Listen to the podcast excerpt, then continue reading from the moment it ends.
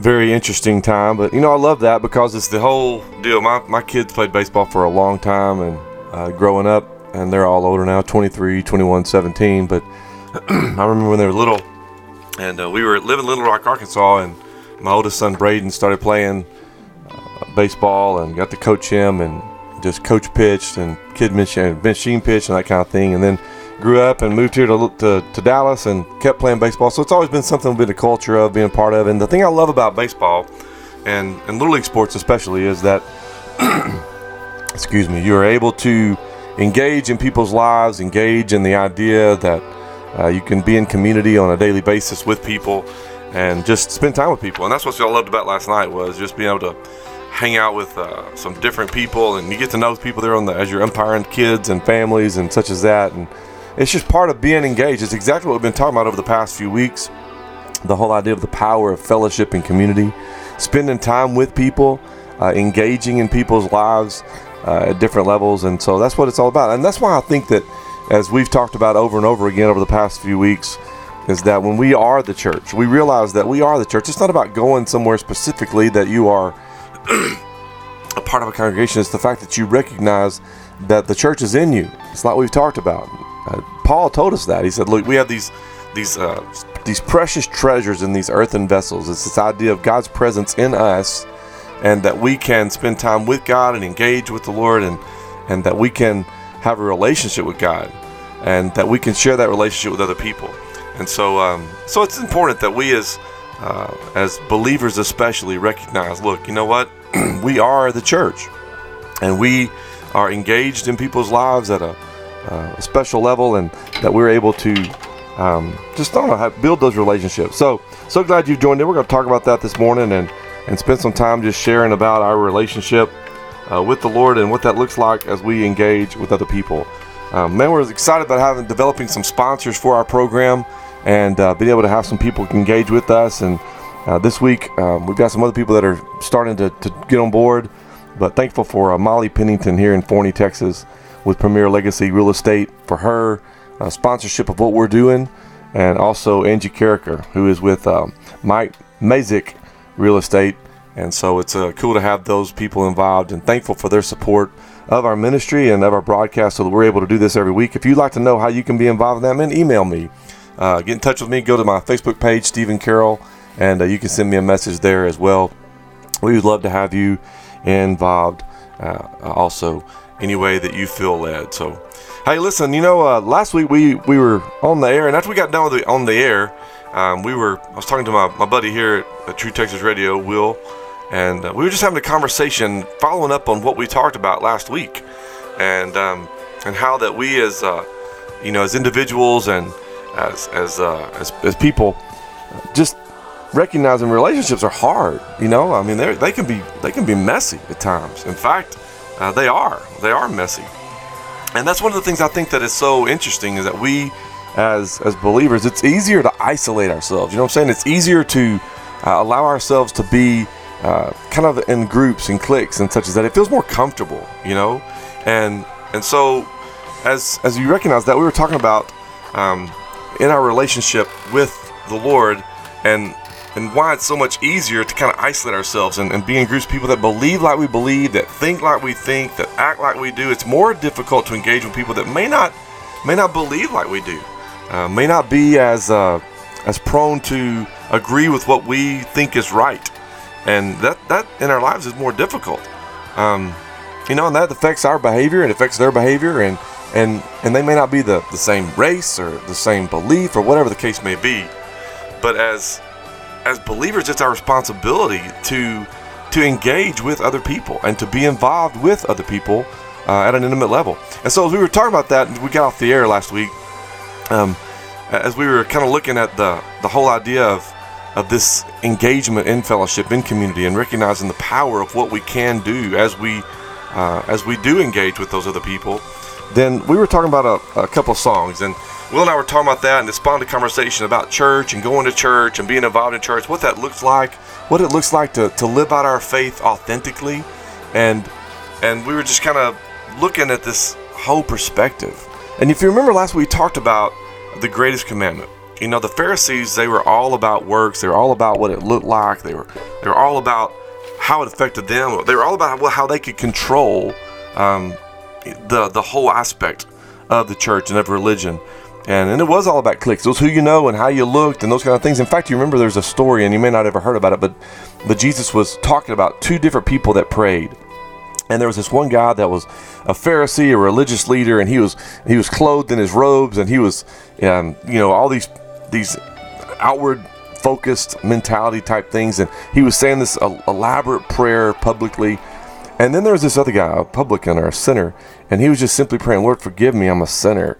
And, and Jesus brought to light, he said, You know, that man over there that's praying with this whole outward appearance, at the way he looks and the way that he, that he acts, well, he's getting his reward right now. He's getting the attention that he needs and that he desires. And that, that's the extent of what he's going to get. But then when Jesus looked at the publican, the guy that prayed, he said, Now that prayer, that's a true heartfelt prayer. And that's the prayer that God hears. And, and so what Jesus was showing us is look, it's about our heart.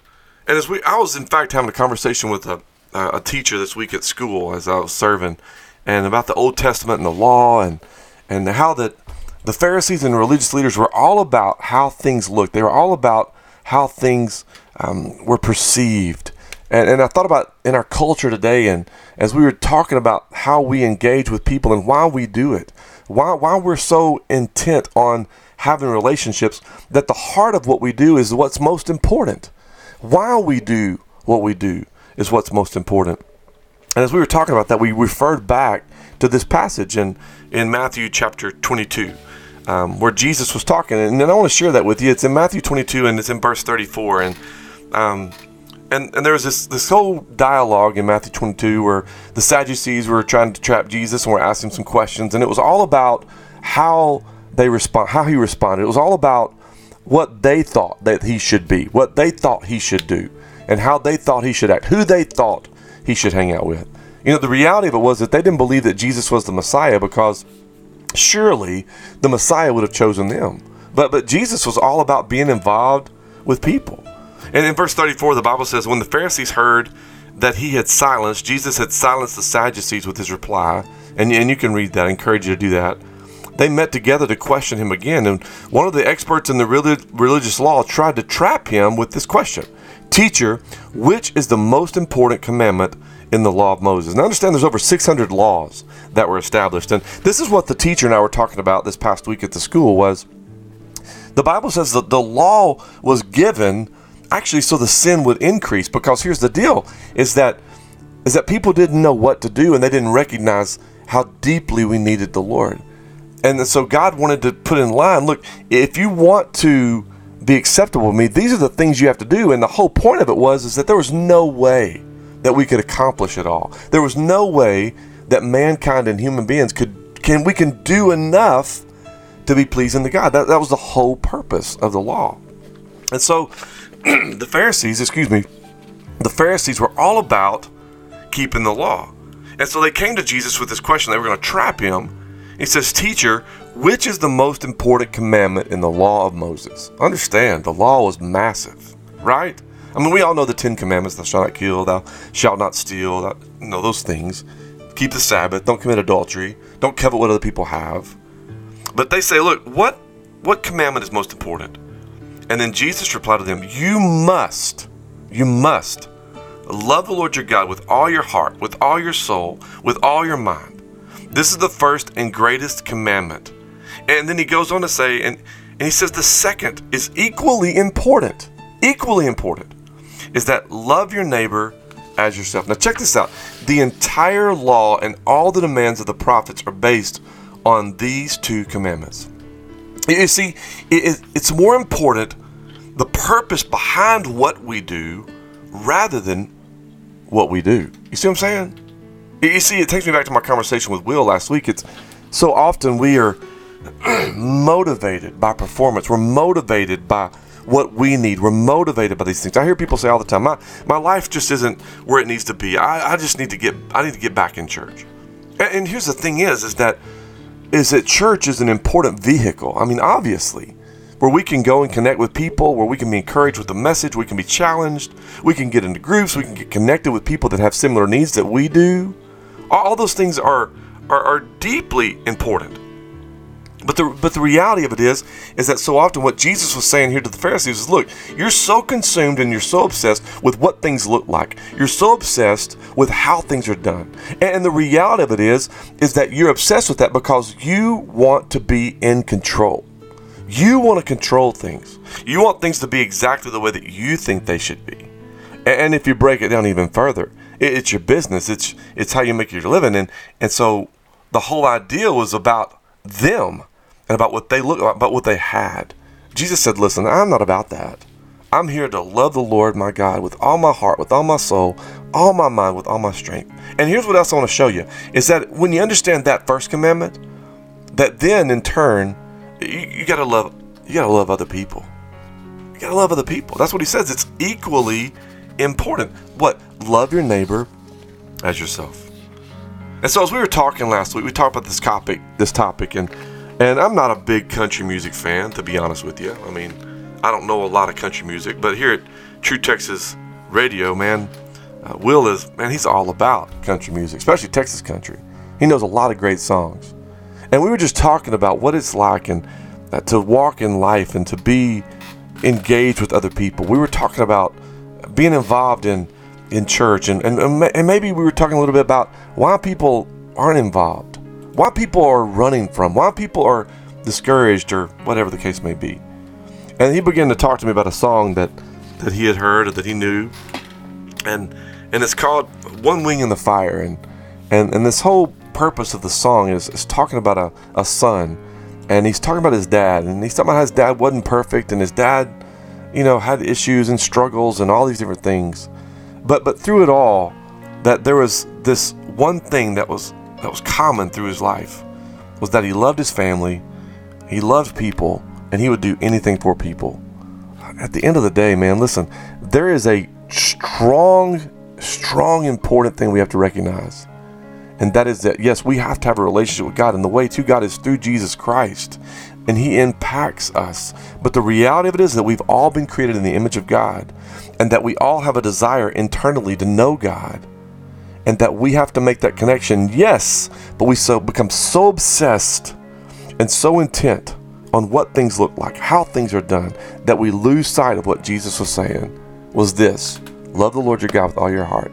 Love him first. And love your neighbor as yourself. Let's listen to this song. We'll talk about it after we get done. It's called One Wing in the Fire. Really cool song.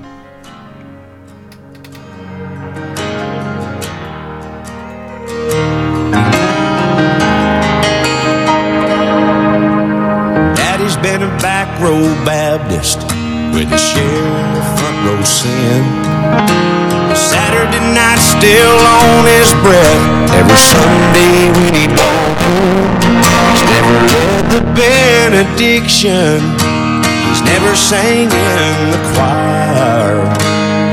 But he's an angel with no halo and one wing in the fire.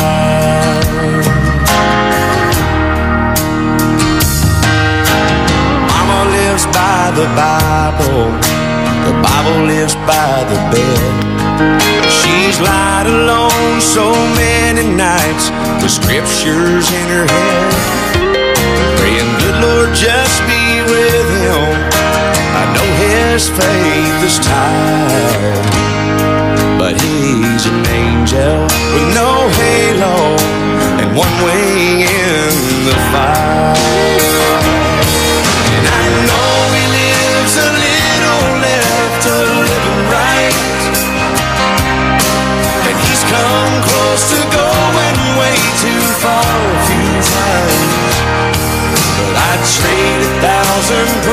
Just one prayer would come true.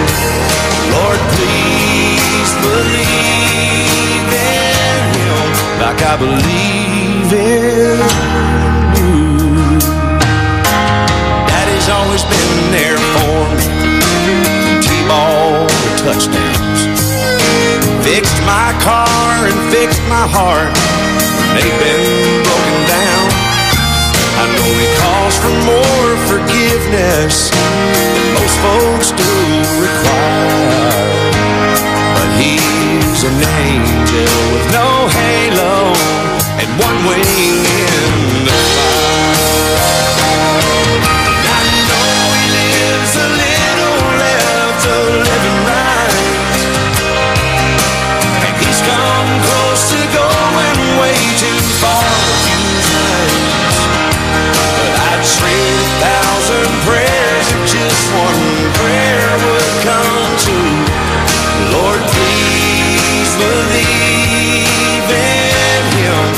Believe in you.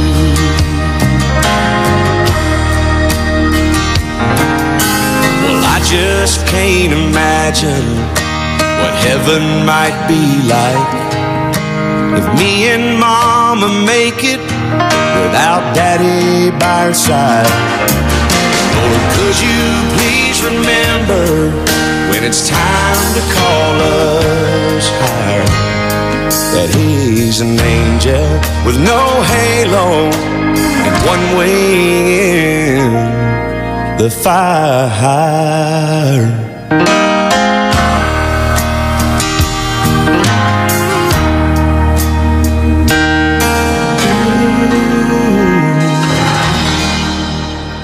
Now here's the thing. I, as we were talking last week about the song, and we were listening to it together, and it was so power, powerful because, I mean, Will got a little emotional, and I got a little emotional because we were talking about faith, and, and so often we would listen to a song like this, and, and a lot of times as as believers or individuals or whatever, we we automatically we put everything through the grid of what we think.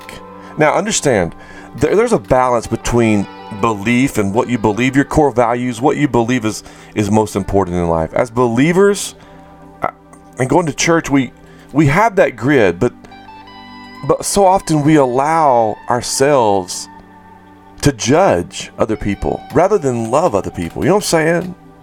And so as we were listening to the song last week, I was thinking there's so many things theologically that I might believe or based on what my faith says and what I believe the Bible says.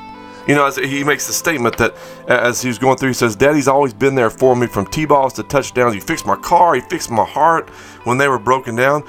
I know he calls for more forgiveness than most require, and he talks about this a lot, but he's an angel with no halo with the wing and the fire. And talks about how his mom lives by the Bible and prays for her her husband and and all these things. But at the end of the day, the the reality of it is is that yes, he was a good man, and so as as, I, as you grow up in church and, and you're involved in all these different things, I want to tell you today that so often the disconnect is that we have these ideas, we have these beliefs that that we know are true. Like for me personally, I know that. Here's the reality: is that there is a God for me and that that he did send his son because there was no way that I could keep all the laws. There's no way that I could be good enough. There was no way that I could accomplish everything that needed to be accomplished to be pleasing and good enough to be in God's presence. I needed help.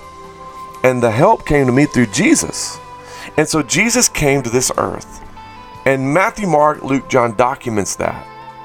And and as we read about and we see the life of Jesus, what did he do? Uh, He listened to people. He loved people. He was involved in people's lives. He showed them who God was, yes, by what he said, but by more by what he did. And living the power of fellowship and community and the whole idea and what God has called us to do and called our ministry to do is to challenge people to recognize look, just like last week as we were listening to the song, we, we know that as the song says, I, he makes the statement. He says, I know my dad lives a little left of living right, and he's come close to going way too far down too, times, too many times. But here's the thing I want my prayer and in my heart is, Lord, for him to believe in him. For, for you to believe in him like I believe in you. And, and here's the thing the reality of it is, is that, that God does. God does believe in you. God does believe in those that are closest to you. God does believe in that person that, that doesn't agree with you. God does believe in that person that, that idealistically and, and politically and religiously they may be different than you.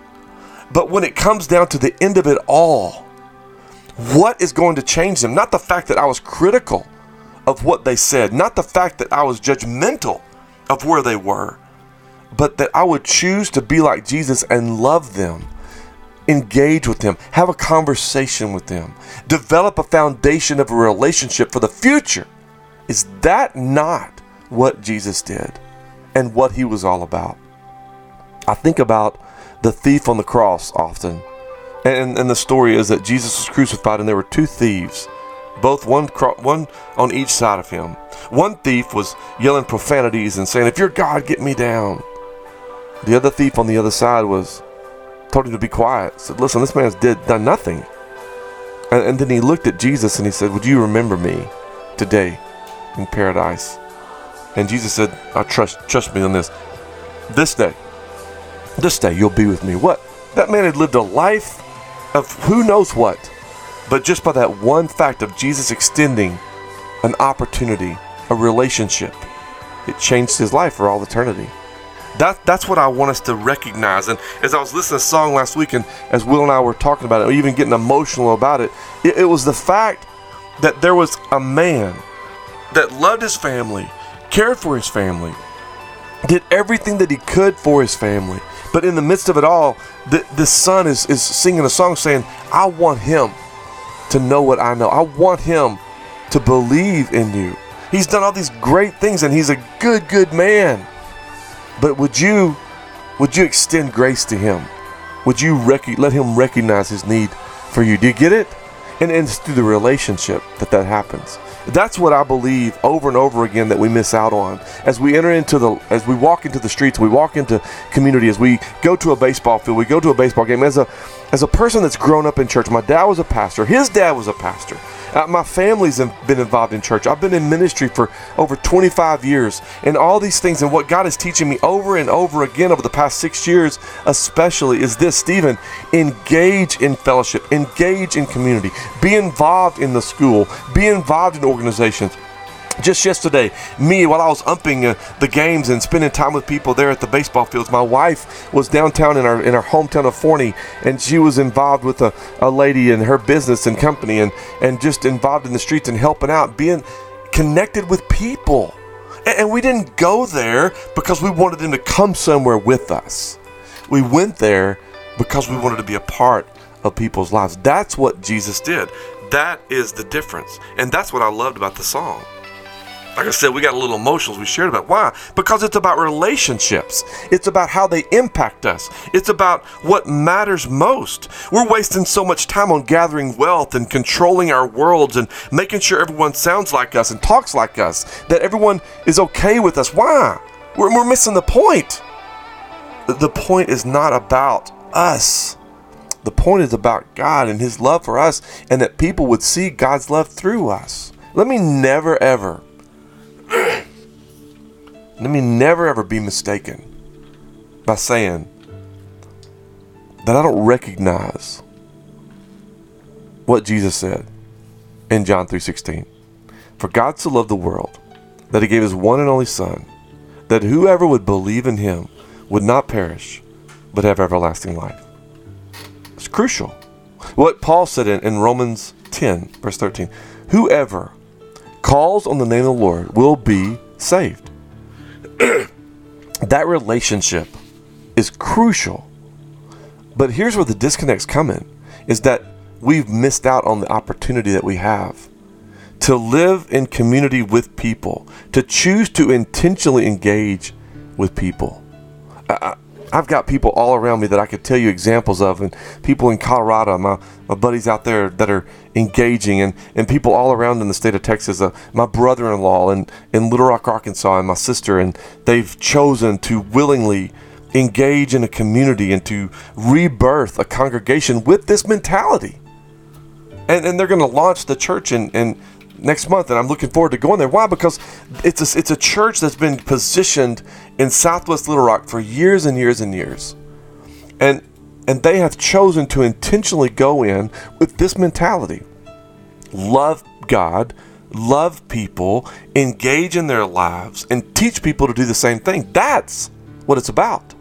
That's what we're about. And we dig at ministries. That's what we're about in our community, and that's the point. You see, that gets us to our message. Um, we're not going to finish the whole message today. We're going to continue it next week. But as as we close out this whole series on the power of, of fellowship and community and, and this whole mentality, uh, I want to begin to read this passage. It's in John chapter 4. John chapter 4, and it's it begins in verse 4, but I want, want you to read the, the whole chapter. And, and you'll see at the first three verses that Jesus, the, the passage says that Jesus had a, a group of religious people and, and they were against him. And so he, he knew that the Pharisees had heard that he was doing things different and they weren't happy about it. And so the Bible says he left Judea and he was going to return to Galilee. So he's going to make a trek. And, and if you look at a map, he's going to make a, che- a trek from, from the north to the south. And usually, Jewish people, to get to this, to get to the south, to get to Galilee, there was a, an area there called Samaria. The Samaritans and the Jewish people didn't get along because the Samaritans, the Jewish people called Samaritans half breeds, and because they weren't of pure origin and this and that, and because of what they believed, and, and so the Samaritans and Jews didn't get along. In fact, you might you might remember a story of the Good Samaritan, and it's a story that Jesus told as a parable about this man that was wounded, and these three religious leaders passed him by. The Pharisee, the different ones went by the other side of the road, and then all of a sudden the Samaritan comes by, and the Jew is is wounded and hurt and almost on the verge of death. The Samaritan comes in picks the man up, takes him, cleans his wounds, takes him to a place, pays for him to stay at this place until he gets better. The whole point of Jewish Jesus' story was that that's not the way we think. That wasn't the way they thought at that time.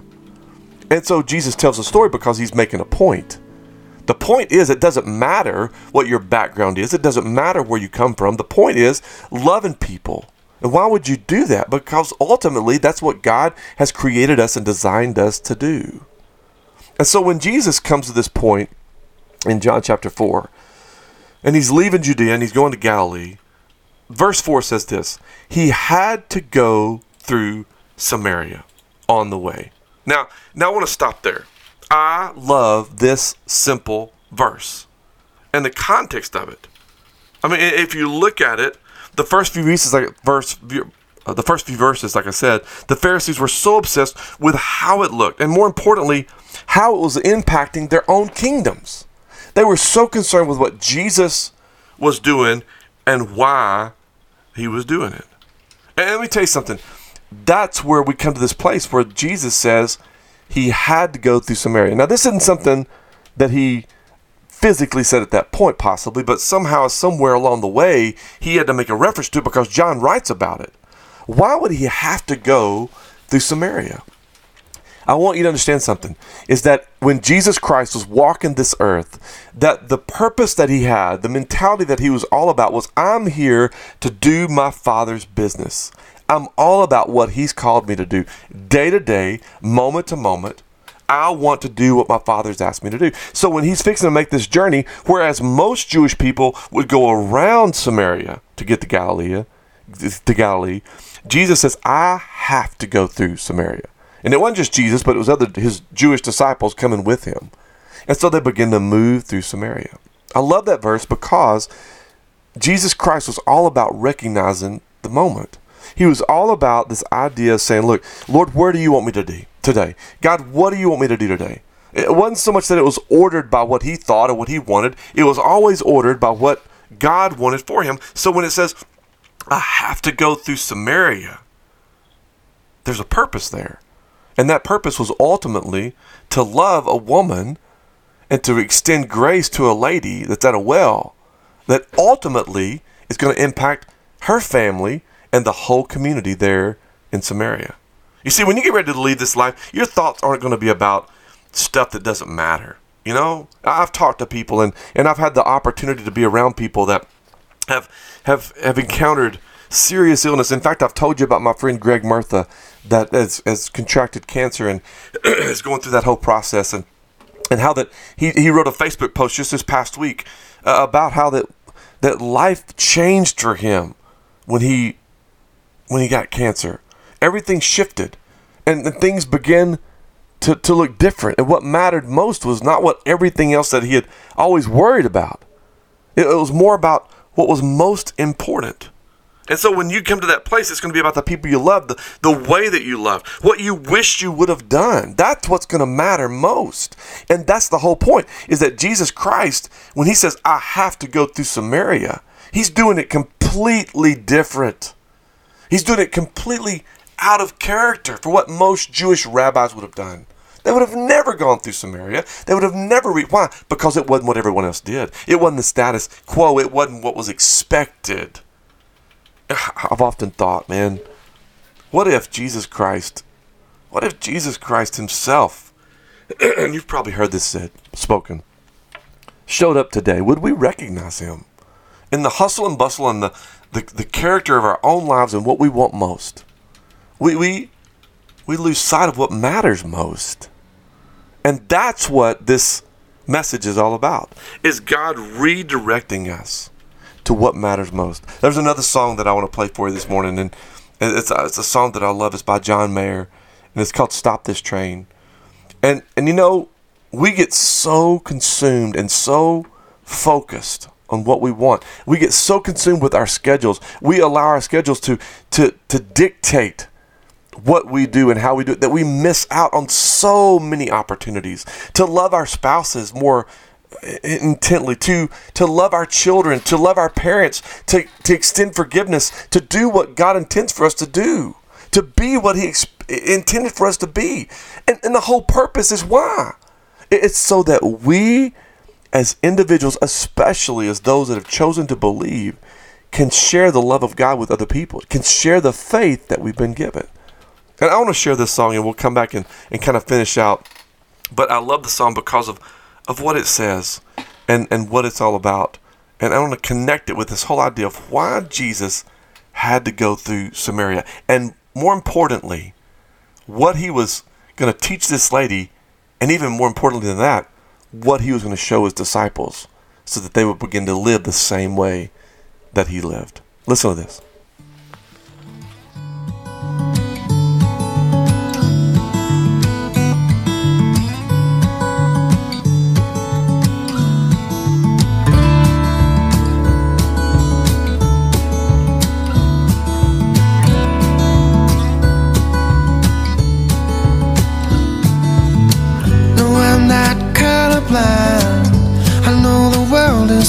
And white. Try to keep an open mind, but I just can't sleep on this tonight. Stop this train. I wanna get off and go home again. I can't take the speed it's moving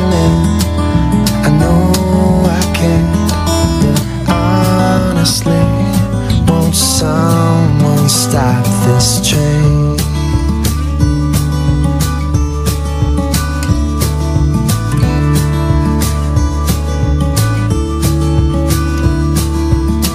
Don't know how else to say it. Don't wanna see my parents go.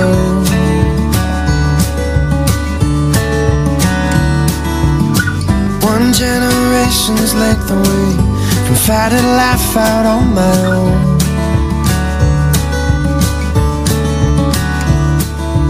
Stop this train. I wanna get off and go home again. I can't take the speed it's moving in. I know I can, but honestly, won't someone stop this train?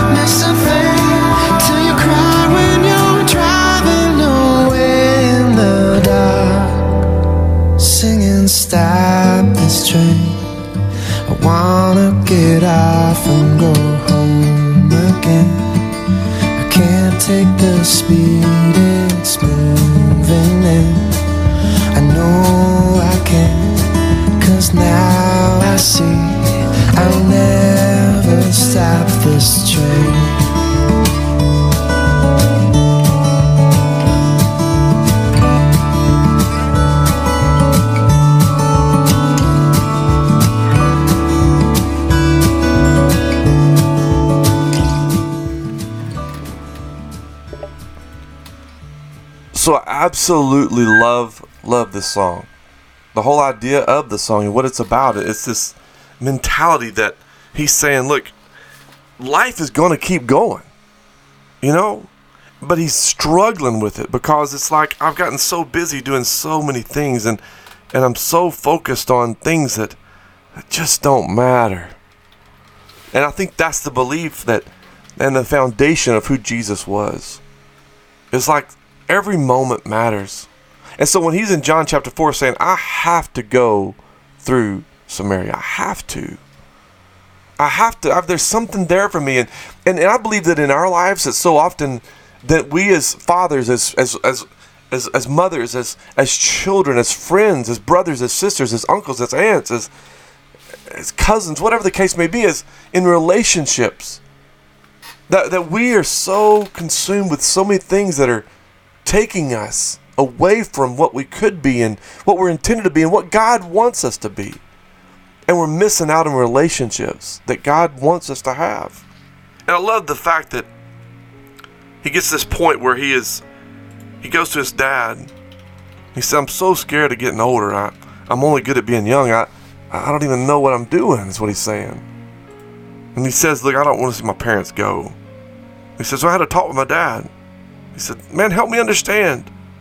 His dad said, I'll tell you what, when you turn 68, you start looking back on life, man, you start realizing what matters most. And he says, Look, you can't stop the train, you can't stop life. Don't for a minute change the place you're in. God's got you there for a purpose. And that purpose is so that you would recognize who He is. Man, listen, I know I'm talking to some people today and I'm sharing with some folks, and you got questions. Believe me, I do. Things that I don't know exactly what to do about. Situations in my marriage, in my family, in my life, in my future. I don't know what the answers are. But I love what he says. He says, I don't even think I can understand. I've tried. We're not going to stop life. You're not going to stop moments. You can't go back. But what you can do is you can make a choice to begin to allow God to be the center focus of your life. And that's through Jesus Christ because He's the one that showed us how to do it from the very beginning. He's the one that gave us the example. And so he begins to talk about that and he makes the statement. He says, Look, once in a while it's good, it's going to feel right, and, and everything's going okay, and you're safe and sound, and and you drive away from the moment and it's gone. But if you live the moment by loving God most and then loving others the way God intended for us to, and sharing that relationship that you've gained through Jesus Christ with others, that's what matters most. So if you're listening with today, I just want to stop and, and just tell you that just like Jesus Christ made the statement, like, I got to go through Samaria. And I'm fixing to tell you why. I want to tell you something today that that this same Jesus loves you right where you are in the midst of whatever you're facing. And I understand some of you guys could scream back at me and say, Stephen, but why am I going through this? Why did this happen to these people that I love? I, I don't have the answer to that. I don't. I, I don't understand it. In fact, I talked to a man this week and he looked at me and he said, You know, I don't know why my wife died. I don't. I don't understand it. But what I've come to the conclusion is this is that uh, is while I don't understand it, I I still know that God is good. And that God loved me so much that he sent his son Jesus to show me how I could love her well in the midst of her sickness. How I could love my my son well in the midst of all the confusion and how I can know that through this, something good will happen. That's faith. You see, faith is the substance of things hoped for and the evidence of things not seen. You see, here's the thing is Jesus, when he made this statement, I must go through Samaria, I'm not sure that he knew exactly what was going to happen.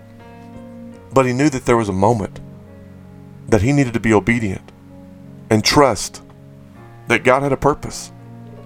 And that those men and women that were around him would see him being obedient to what his father asked. And that he knew lives are going to be changed. Does that make sense? So here's the thing I want to tell you today is that the power of fellowship and community and the whole idea of what we're talking about is just like the John Mayer song. Life is going to keep moving forward. That's that's not going to change. What changes is us. We change as we move forward. We change and, and our mentality changes. Whether it's my brother in law up in Little Rock who was going a certain direction and, and God shifted his focus and, and, and my sister and they changed and, and they took a step of faith toward a direction that, that in the natural really doesn't make any sense. Whether it was me and my wife Donna six and a half years ago that through circumstances and struggles and issues and things that we're still dealing with today that that in the midst of that God shifted our plans and, and our focus and, and and turned us into a different direction. And and can I tell you that since then the whole world has opened up to us. Just like I could tell you my brother-in-law said that. Well, there's this man I talked to uh, this past week who lost his wife and and shared with me that God is still good. I mean, in the midst of that hallway, guess what? He was ministering to me. He was blessing me. You see, when Jesus says, I have to go through Samaria, his motive was love God most, and secondly, unto that, love other people as you love yourself. And that's the mentality that he went forward with. Let's see what happens. The Bible says he had to go through Samaria, and eventually he came to the Samaritan village near the field that Jacob gave to his son Joseph. And in verse 6 it says, Jacob's well was there, and Jesus, tired from the long walk, sat wearily beside the well about noontime. So Jesus comes through, comes to this little village of Sychar. He sits down at a well, and he is alone because his disciples had gone into the village to buy some food. This woman, the Samaritan woman, comes up to him. And here's what he told her. He asked her, Would you give me a drink? now listen, this is crazy because no Jewish rabbi, especially a Jewish man, would ever ask to drink from a Samaritan's cup, much less talk to the Samaritan. The woman was surprised, the Bible says, for Jews refused to have anything to do with Samaritans. And she said to Jesus, You are a Jew and I'm a Samaritan woman. Why are you asking me for a drink? And Jesus replied this, watch this. If you only knew, excuse me, if you only knew the gift God has for you and who you are speaking to, you would ask me and I would give you living water. And the verse 11 says, But sir, you don't have a rope or a bucket. This is a very deep well. Where are you going to get this living water? And besides, do you think you're greater than our ancestor Jacob who gave us this well? How can you offer me better water than he and his sons and his animals enjoyed? Now, there's so much here. Because she says our ancestor Jacob and the connection that they had with the same faith that the Jews had. Uh, uh, see, that's what it all comes down to. Here's the reality of it is no matter what denomination you are, no matter what you come from, no matter what your situation is, no matter what color you are, no matter what your history is, it's the same statement this lady is they we all look back to the same God. At some point, the disconnect is what we believe about that God and what we what we believe he believes about us. And not just us, but other people. Verse 13 says, Jesus replied, Anyone who drinks this water will soon become thirsty again, but those who drink the water that I give will never be thirsty again. It comes fresh, bubbling spring within them, giving them eternal life. Now, we're going to talk more about this next week, but I want you to catch a couple things. Look what she says. Please, sir, the woman said, give me this water. and I'll never be thirsty again and won't have to come here to get water. And then watch this. And this is the part I want us to kind of begin to focus on. He said, I'll tell you what, go get your husband. Jesus told her. And then she said, I don't I don't have a husband. And then Jesus says, You're right, you don't have a husband. For you've had five husbands, and you're not even married to the man you're living with right now. You certainly spoke truth. And then she says, Sir, the woman said, You must be a prophet. So tell me, why is it that you Jews insist that Jerusalem is the only place of worship? And gets in this conversation. Then Jesus says, Believe me, there's a time coming where it's not going to matter whether you worship the Father on this mountain or in Jerusalem's or in Jerusalem. You know very little about the one you worship. While Jews know about him, yes, for salvation comes through the Jews, talking about himself. But the time is coming, indeed it is here now, when true worshippers will worship the Father in spirit and in truth. The Father is looking for those, He's looking for those who will worship Him that way. For God is spirit, so those who worship Him must be worship, worship in spirit and truth. The woman said, Now here's what I want us to see. The woman said, I know the Messiah is coming, the one who is called Christ. When He comes, He will explain everything to us. Then Jesus told her, I am He. Now, I want you to understand something, and next week we're going to get more in depth into this because we only got a few minutes left today. But the whole thing that I want you to see about this conversation is this is that here you have Jesus Christ, and Jesus is a Jew. And if we go back through our whole message so far, our whole school of thought, from the very beginning to the song of the, the song about the one wing in the fire and how that we know people that are just really good people. Amen. They love people. They'll do anything for you. This whole mentality of being involved in community and fellowship with people so we can hear people's stories, so we can know what they're about, so we can have conversations with them. And that we're not we're not looking through some grid in their life where we say, well, I can have a relationship with them because they believe like we believe, or I, am they're not as good as we are. That, that's not the point. Because none of us are good. The Bible says we've all sinned. We're all sinners. We all fall short. We, we are all messed up. We're all jacked up beyond repair. The only thing that changes us is what Jesus told the Pharisees when they said, What's the greatest commandment? Let's love the Lord your God with all your heart, all your soul, all your mind, all your strength. And love your neighbor as yourself. And he makes a statement all the law and all the prophets can be summed up in these two simple commands. And so we engage, we engage, we enter into people's lives. Excuse me. We enter into people's lives based upon that mentality, that truth. Not that we think everyone should be like us, that everyone should believe like us. That everyone should come to our organization so so that that we that, that's not it. It's about us loving people. And so as we think about this idea jesus had to go through samaria. He goes to this well. Here's this woman and not just any woman but a woman that comes to the well in, in the heat of the day. And she comes to the heat of the day because the reality even among her own people she was looked down upon. I mean she'd been married five times and and she was living with this guy and and and she had struggled in relationships, obviously. And so she came at noon, most likely because everyone else came in the morning, and and she couldn't, and she didn't want to come when everyone else was there, because they talked about her, or maybe she wasn't even accepted. So not only was she a Samaritan woman, but she was a Samaritan woman that had issues.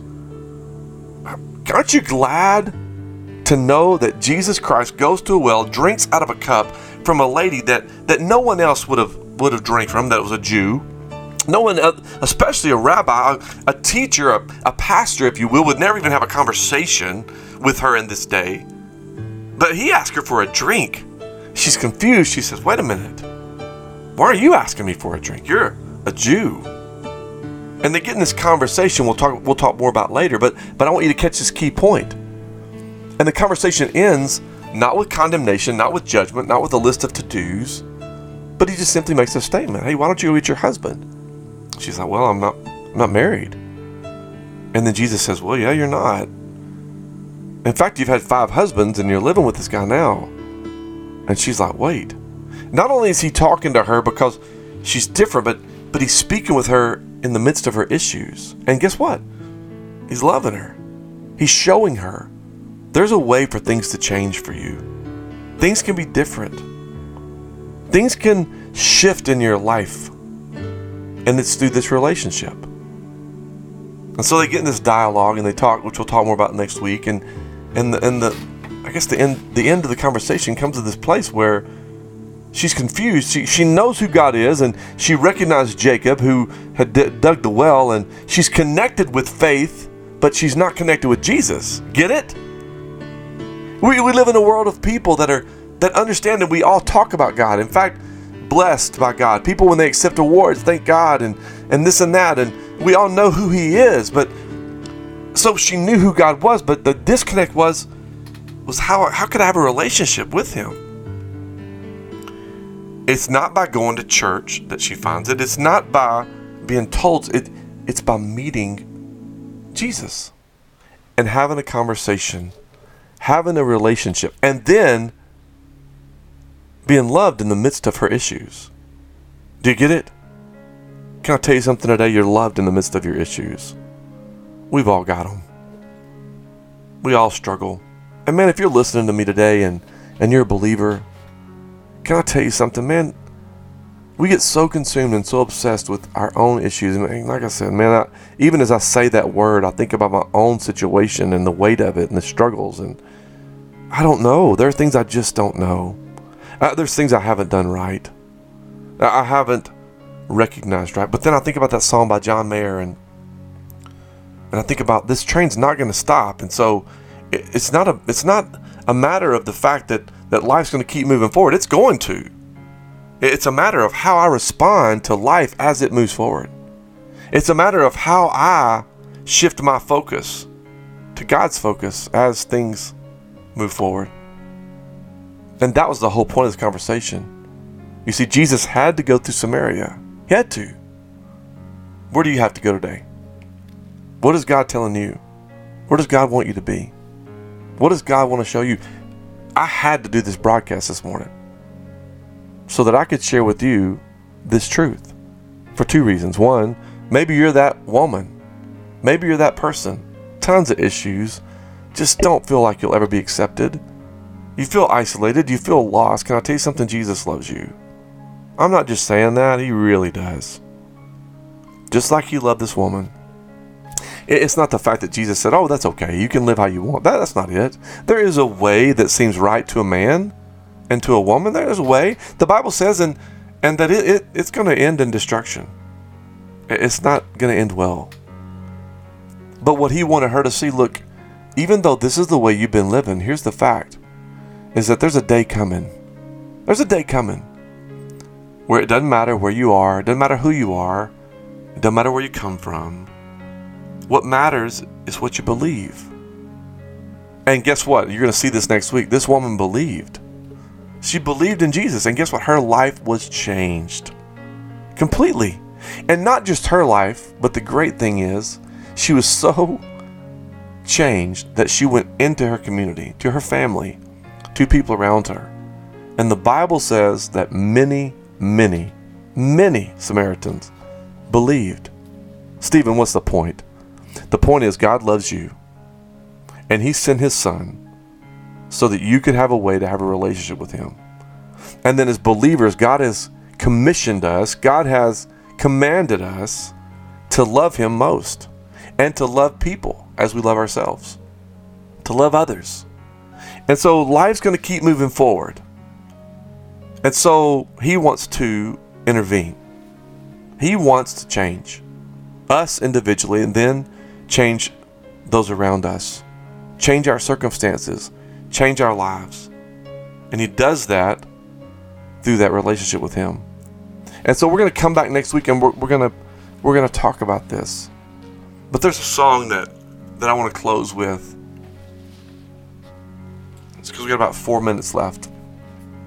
And as we close this whole deal, uh, the song is called "Oh Praise Him," and it's this idea that we as believers would be more like Jesus and we would recognize and listen look, I'm here to do my Father's business. Turn my ear toward heaven and listen. Praise Him in the midst of the struggle. Praise Him in the midst of the storm. Recognize the value as you walk into your, your home today. Just the, the idea that you've been put there for a purpose to love your wife, to love your husband, to love your children, to love your parents. As you engage with people around you today, that God placed you there for a purpose. Whether it's umpiring a baseball game or whether it's spending time in the community or whatever the case is, you've been sent there. You have to be there. And so it's not a matter of you being there, you're going to be there. It's how you respond in the midst of that. What are you doing with the faith that you have? So you see the two things. One, you maybe relate more to the woman and the issues and the struggles that you just want to be loved and accepted. Can I tell you something? Just stop where you are right now and say, Lord, God, I need you. I believe. I believe that you sent your son Jesus. I believe he is the way. I want to make that declaration today. That's it. I want to believe. Forgive me. Show me. And as believers, that we would be like Jesus and we would choose to intentionally engage with people's lives around us. Choose to intentionally get the focus off of what we are and who we are and what we look like and what we think things should be. And rather just engage in people's lives and love them and build relationships so that we can then show them, just like Jesus showed this woman, who God is. So we're going to close with this song. We're going to end it with this. And, and I'll come back and share just a couple things before we go. So listen to this.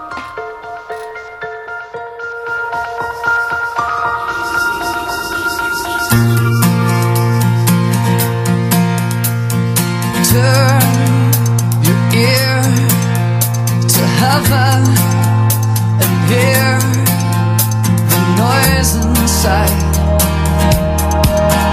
The sound of angels sound of angels' songs and a.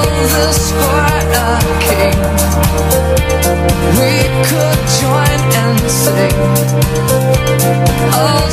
Christ the King. How constant, divine. This song of ours will rise. How constant, divine. Love of will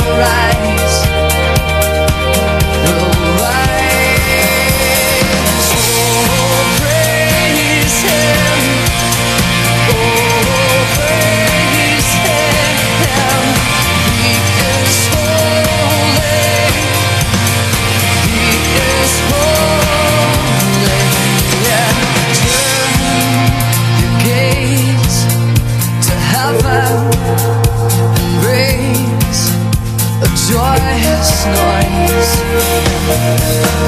The sound of salvation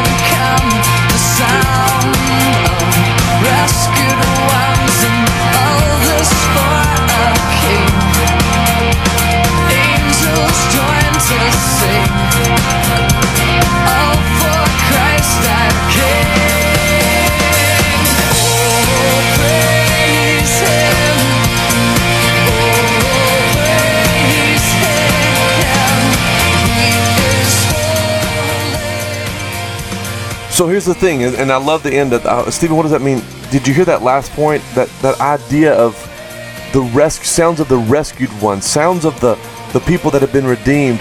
That we would praise Him. You see, all of heaven and all of eternity is going to be this incredible celebration of opportunities that we took where we engaged in fellowship and community. We didn't let our prejudice, we didn't let our mentalities, we didn't let our religion keep us from becoming who God intended us to be. And the celebration is going to be how that we come to the idea where we recognize, look at all that God did. It's not going to be anything about what we did, it's about what He did through us. And what is the core? What is the key? Relationships, people, lives that were changed, people that were different. Why? Because of us and because of the faith in us that we shared with other people. That's what we want you to see. Jesus had to go through Samaria. And guess what? The praise and the worship and the celebration was over that one lady, that Samaritan woman who had been looked down on, who had issues, had struggles, but she learned on that day that she was loved by God, forgiven by God. Why? Because of Jesus Christ. That's the message. That's what we take with us. And that's what I hope you take with you today. Hey, we love you today. Father, bless each of us today as we go forward. Help us to love people like you love people. Help us to love you most and love others as we love ourselves. Let us all come back here next week and learn more about this journey, more about this community, more about this fellowship, and we'll give you glory and praise. I pray for everyone listening today. I pray you touch their hearts, touch their lives. Let them know that they're not alone. Let them know that there's no issue you can't forgive. Let them know there's no situation that you can't overcome. Let them trust you and let us, as those that believe, take that message with us to our wives, our husbands, our children, and to all those around us, and we'll give you glory. For we ask in your holy and precious name. Amen and amen. Thanks again to those that are sponsoring us. Molly, thank you, Angie. We pray God you be blessed. Pray the Lord bless you today. Have a great week. We'll talk to you again this time next week. All right.